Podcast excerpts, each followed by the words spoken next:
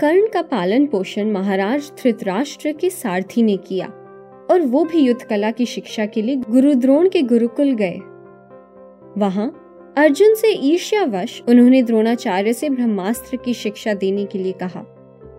जब गुरु द्रोण ने इसका कारण पूछा तो कर्ण ने अर्जुन को हराकर खुद को सर्वश्रेष्ठ धनुर्धार बनने की इच्छा के बारे में बता दिया।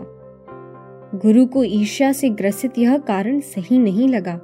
और उन्होंने कर्ण को ब्रह्मास्त्र का ज्ञान देने से मना कर दिया। इस प्रकार गुरु द्रोण से निराश होकर कर्ण भगवान परशुराम की शरण में गए और उनसे कहा कि वो एक भार्गव ब्राह्मण हैं और उनसे ब्रह्मास्त्र की शिक्षा लेना चाहते हैं। भगवान परशुराम ने कर्ण को ब्रह्मास्त्र की शिक्षा दी, परंतु जब उन्हें पता चला कि कर्ण एक क्षत्र है और उन्होंने झूठ बोलकर शिक्षा प्राप्त की है तो उन्होंने कर्ण को श्राप दे दिया। कि जब कर्ण को अपने इस ज्ञान की सबसे ज़्यादा आवश्यकता होगी, तब वो अपना ज्ञान भूल जाएँगे।